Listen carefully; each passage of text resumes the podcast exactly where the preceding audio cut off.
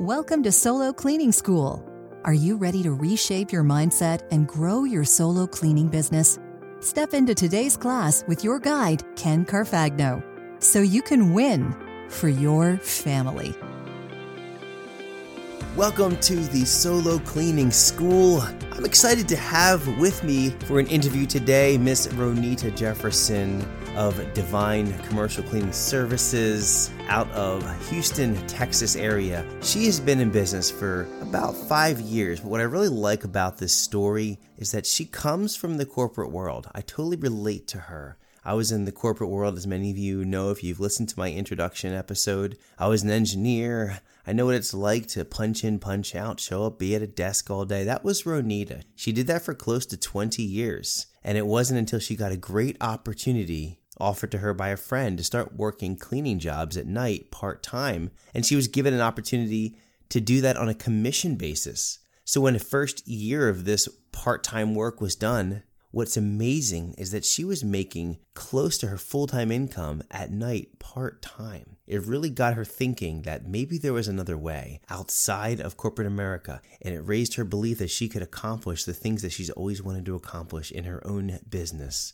And so she took that leap of faith about 5 years ago. And this interview really focuses in on one specific point in her solo cleaning business where she felt trapped. Again, trapped like she was in a corporate job, trapped because she had made decisions to put herself back in this place where she had one or two major clients in a different city, 60 miles each way, 5 days a week. And this is the point where I met her and started coaching her through on how to bring her solo cleaning business back to one that would provide her the flexibility and the freedom that she desired. And so check out this interview. She shares that story and also how things have been going ever since. I hope you enjoyed this episode. Here you go.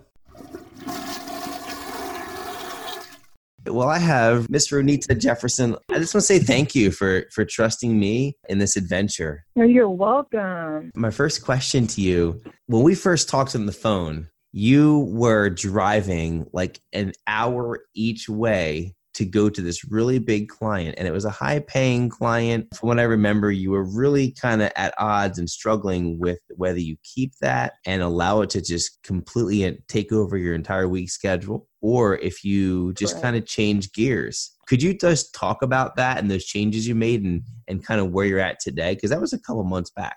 Yes, I actually was driving 60 miles there and back. And it wasn't including the work that I had in town before I even went that way in the afternoon. Financial-wise, it was very good for me, and it was where I wanted to be growing-wise. But after 2 years in the long run, it really started to wear me down. And I knew that that was more work my way, just like that. I ended that relationship July of 2019. From that point, I had to start pretty much from scratch all over again. I only had, before I took that job, I had about 15 or 16 customers. I helped another person that was starting a cleaning service. I gave them some of the clients that I had so that I can fulfill the job here because it was more worthwhile for me to go to that area.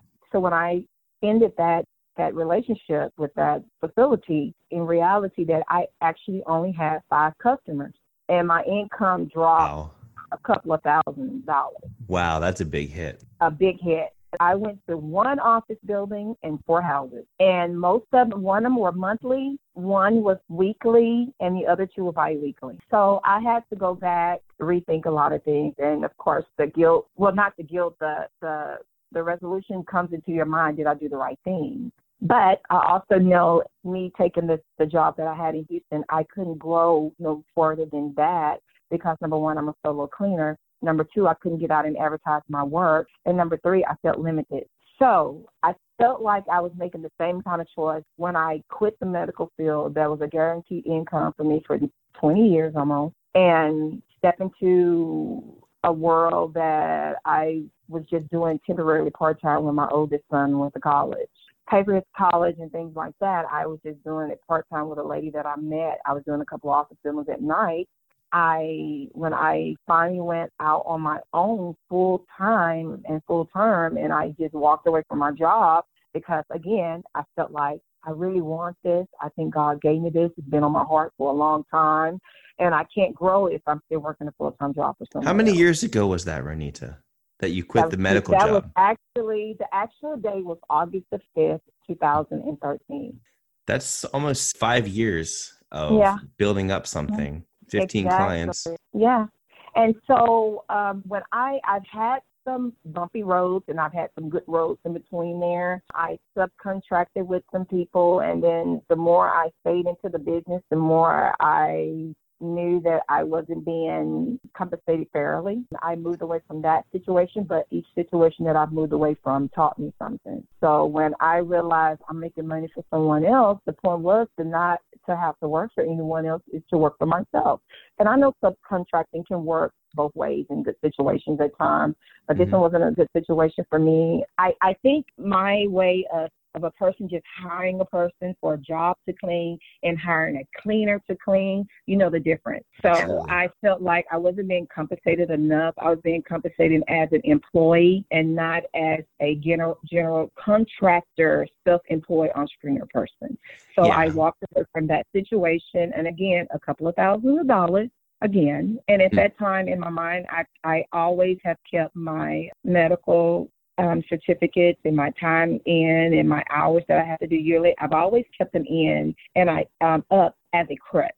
I always felt like I never know when I have to go back. God has a different story for me, because when you ask God for something and you continue asking for it and you're praying about the situation, even in the situations where I felt like I still, okay, let me just go give me a 9 to 5 and then I'll keep this a little bit. It never worked out. I remember this conversation with you, and you were, I think you were actually driving to that job 60 miles. And I'm talking to you and I'm challenging you like, Ronita, why are you doing this? Yeah, you were. I was tough on you. So, and I gave you some pretty good direction. You sure did.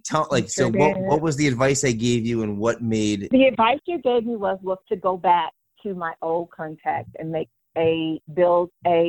not to go back begging, but to go back and let them know that I was back. Just to rekindle the relationship, not really to say, quit your other cleaning service and come back to me. You never gave me that advice. You were real. You were like, just, hey, you know, I'm back. If you need anything, you know, just, it was just making a genuine relationship. Accepting responsibility is what you told me. You know, hey, I tried something. It didn't work. I was just revamping myself and rebuilding the relationship that I had with past customers. When I did that, I believe I contacted you and I let you know that I did get maybe 1 or 2 customers back. I think we talked. Yeah, that's great. But what really drove me to really, I think I sent you a message out the blue one day and wanted to contact with you about some information, which I think you've been very helpful to me, because a lot of times you could have been charging me by the hour for the information that you were giving me, but you did. You called me, or I can't remember if I called you, or anyway, we got each other. I got your number and I called you, and we talked on the phone for a while. You just gave me hope that, hey, there are people out there that can help you in this solo situation that has succeeded, and you can too. So the biggest thing that I've learned is commitment. And you have to educate yourself. You have to be able to take information, that's good information that's given to you, and use it and apply it. I really like where you're going here. I surveyed 120 solo cleaners with what their biggest struggle is, and I took a list of 8 things. And one of them was loneliness. And we're out there cleaning and we're by ourselves. I want to be able to spend time on the importance of turning the loneliness into an asset of listening to books, listening to podcasts, growing yourself. So essentially turning loneliness into self-motivation, and that'll help your commitment level.